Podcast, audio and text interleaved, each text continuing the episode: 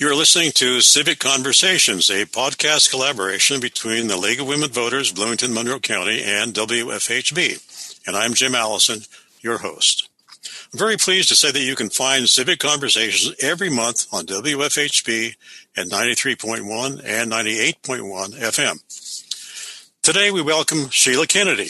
Sheila is Professor of Law and Policy in the School of Public Environmental Affairs, SPEA, at Indiana University, Purdue University, Indianapolis.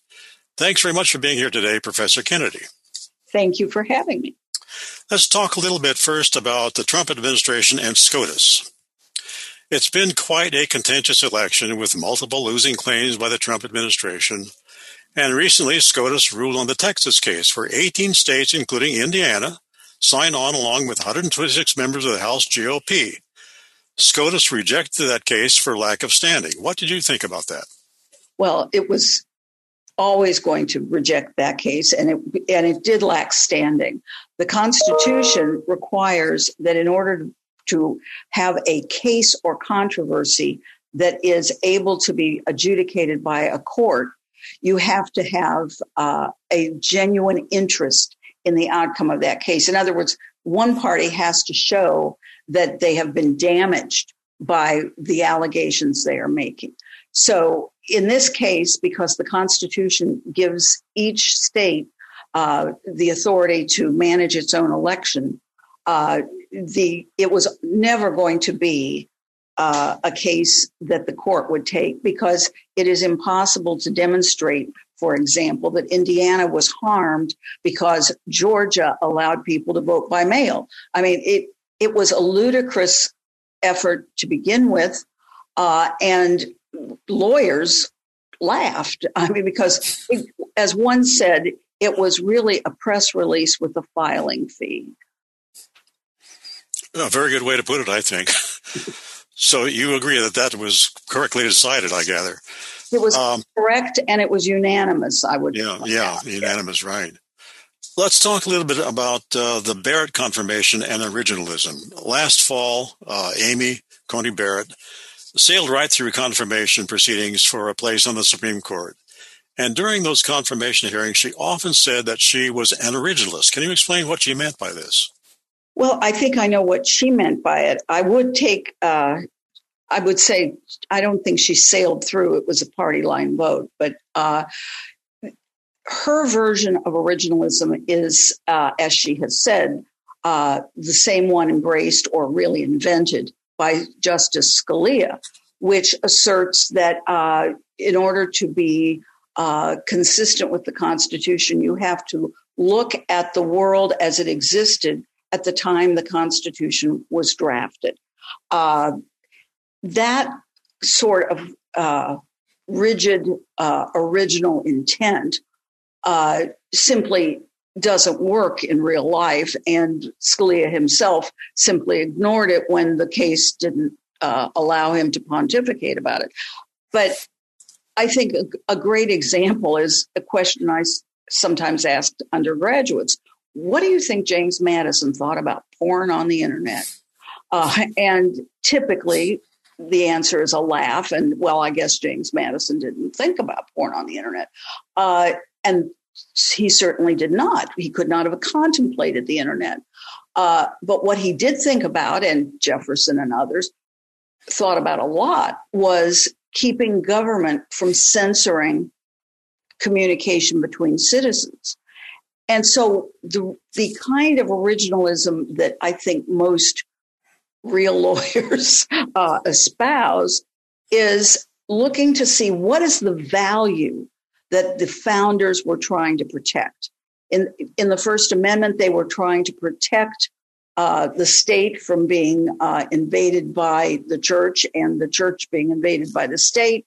And they were trying to protect the ability of an individual to form his or her own conclusions by accessing information, sharing positions. In other words, freedom of speech. And so when the court gets a case that involves the internet or something else, you look to see what what sort of ruling will continue to protect that very important value. That is the kind of originalism that allows us to have what many call a living constitution. I see. Let's dig a little bit deeper. Let me quote from your blog. You quote Chief Justice John Marshall as saying, quote, we must never forget that it is a constitution we are expounding, a constitution meant to be adapted and endured for ages to come. So, how would you say that Marshall's quote stands up to uh, an originalist position like Barrett's? Hasn't well, and hasn't SCOTUS sort of, in a way, repeatedly rejected uh, originalism?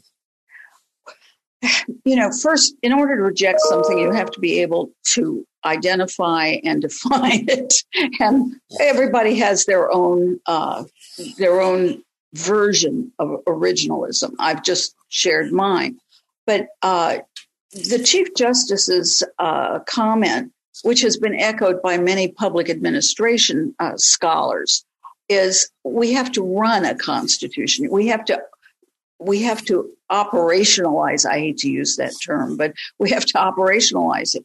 So we have to make sure that uh, the laws that we are trying to protect uh, adapt to the time. Another great example, there was probably 10 years ago now, there was a new piece of technology that allowed police officers to, to uh, stand across the street from a home and tell if you were growing pot in your basement. And the question was, for purposes of the Fourth Amendment, is that a search? Well, at the time the Constitution was drafted, the only way to conduct a search was through trespass on the property. Now, the court, I think, correctly said uh, it is a search and it still requires a warrant. But those are the kinds of examples of why the sort of originalism that Barrett purports to hold is dumb. I'm sorry. I see. I see. Okay. Well, well, let me ask you this: How do you think most people view the Constitution? Do you think they most people view the Constitution as Barrett does? I don't think most people would know the Constitution if they fell over it. Uh, certainly my students come to me from uh, with an absolute innocence of civics. Uh, I had a student, uh, an undergraduate student, that I asked that question to. What do you think James Madison thought about porn on the internet? And she looked at me and said, "Who's James Madison?" Hmm. Uh, and I did go home and drink. Uh, but the uh, the problem is there are there are every so often national surveys. The last time there was a national survey asking the population questions about the Constitution, 26% of Americans knew we had three branches of government. I mean, our civic intellect, our civic knowledge is so bad. Uh, I mean, if you go out on the street and ask people about freedom of speech, very few of them know that what the what the First Amendment prohibits is government censorship, not the refusal of Walmart to carry their favorite book or, or magazine. It, we are doing a terrible job of educating young people about the most basic elements of our constitutional system. And th- th- which is why, by the way, about 12 years ago, I started the Center for Civic Literacy at IUPUI, which is an effort to research how we might turn that situation around, what we actually know about the teaching of civics, uh, and you know what kinds of tools we might uh, engender to allow teachers to transmit really basic knowledge of our legal system. Okay, well, after we've had that drink, what else could we do maybe to improve people's understanding of the document? well, one of the we we need to really uh, start supporting public education far more than we have been. But one of the things we need to do is get off this constant fad approach to what we teach our children. We need to reinvigorate civics education in the public schools we need to uh, certainly we should teach STEM and we should test and do that. But we have gone, you know, there are too many people who think that the education system is simply to give kids tools to compete in a global economy. Well, it is, we do need to do that. I'm certainly not against that. But we, education and job training are not the same thing. And we need to prepare students to live in a multicultural democratic society. And you can't do that if you don't know what your elected officials are supposed to do or what rules they're supposed to obey. So I'm sorry, I get on a I get on a little bit of a soap opera thing on that. Well, I'm old school too, so you're forgiven. Uh, let's talk a little bit about religious freedom and liberty issues. Recently, the court granted an injunction which said that to limit attendance at religious services is to likely, very likely, violate the free exercise clause of the First Amendment. What do you think about this case and how might it impact public health? Okay, first of all, I didn't read the factual background of the case. So here's here's the thing. If in fact a government official makes rules to protect the public health, which he he or she definitely has the right to do, uh, and then exempts religious institutions from the application of those rules, that's wrong. The government has no obligation to be nicer to religious organizations than anyone else. If, however, uh, that case presented facts, which it may have, I do not know, that showed that uh, special uh, rules were being applied to religious organizations, then that response or that decision would be correct. So I can't speak to that particular decision, but in the United States, under the First Amendment, religious freedom does not mean that you have the freedom to uh, use the law to make me behave the way your God says I should behave. What it means is that you are free to believe anything, and in many cases, free to observe. Not all, as as Scalia himself found uh, in a very famous case back back in the day uh, laws of general application do not, uh, religious belief does not exempt you from laws of general application. You know, we have laws against uh, killing your kids, which I came very close in some cases. But at any rate, but you just because you believe that your God wants you to sacrifice your baby does not allow you to ignore that law of general application. So, so long as people are trying to keep us safe from a deadly disease by issuing rules that apply across the board, the government has every right and obligation to do that and and needs to do that in order to save lives. Let's bring this down to the gay marriage case. Recently, Thomas and Alito issued a statement on the gay marriage case that you called, quote, a profoundly damaging legal error, as religious freedom is not the right to impose some people's beliefs on other citizens. So, where do you think the court is headed generally on religious freedom and liberty right now? I'm I'm worried, to be honest. Um, when uh, the, the, people who were uh, supportive of Barrett's confirmation uh, made it very clear they were supportive because they considered her uh, a religious zealot, for lack of a better term. Um, I was encouraged by the fact that the court refused uh, Indiana's request to overturn two lower court decisions uh, that would have kept uh, the uh, a lesbian couple who used artificial insemination from both being on the uh, child's birth certificate as parents, and that again was a unanimous refusal. Uh, I don't expect that to last. I'm quite candidly very concerned about a court that seems to want to to call religious privilege religious freedom because the two are not the same thing. Okay, let's talk a little bit about, about voting rights. Uh, SCOTUS has decimated Section 2 of the Voting Rights Act of 1965, of course. And given recent voter suppression efforts, where do you think we are right now in terms of voting rights? Well, we're we're not in a good place, and part of that comes from the fact that we are now seeing after 200 plus years under what is, I think, the oldest constitution in, the world right now.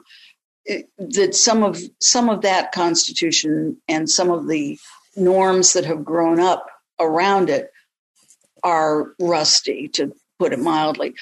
We need to have, I believe, a, a national uh, bureau, nonpartisan or bipartisan, however, to administer federal elections and make sure that everyone has the, not only the right to vote, but unlike today, where Indiana, for example, has the shortest day, uh, poll opening in the country. Where I think the other, there's one other state, and I think it's Kentucky, which is not surprising. Uh, you know, we need to have rules that uh, the polls are open the same amount of time in each state, that the uh, requirements for registration are the same. Uh, I personally favor vote by mail as uh, when you take a look at Oregon or Washington State, uh, Colorado now, states that have gone entirely vote by mail have much better turnout and people can cast more informed votes. They get their ballot, they can look to see what does candidate A believe, that sort of thing. But we definitely need to address a number of structural issues. The electoral college, which nobody else in the world has an electoral college. Uh, the uh, winner take all rules in states to allocate those electoral votes. There I, I have lists of things that we really need to address. Well, let's see if we can bring Congress into this. Uh, you're right, states pretty much run elections the way they want to, but Article 1 does give Congress the power to override state legislatures in their conduct of elections yeah. for senators and representatives. Is this perhaps a likely way to achieve electoral reforms, the kind that you have in mind? It would be, depending on who wins the elections. Yeah. I mean, the, Congress can do an enormous amount of uh, good. But right now, we are uh, in the United States, we are ruled by a minority. I mean, uh, as populations have shifted, uh, I think in the next few years, I've seen uh, suggestions that, you know, every state gets two senators, but uh, something like 18 senators will represent 70% of the population. And uh, I mean, it's very disproportionate.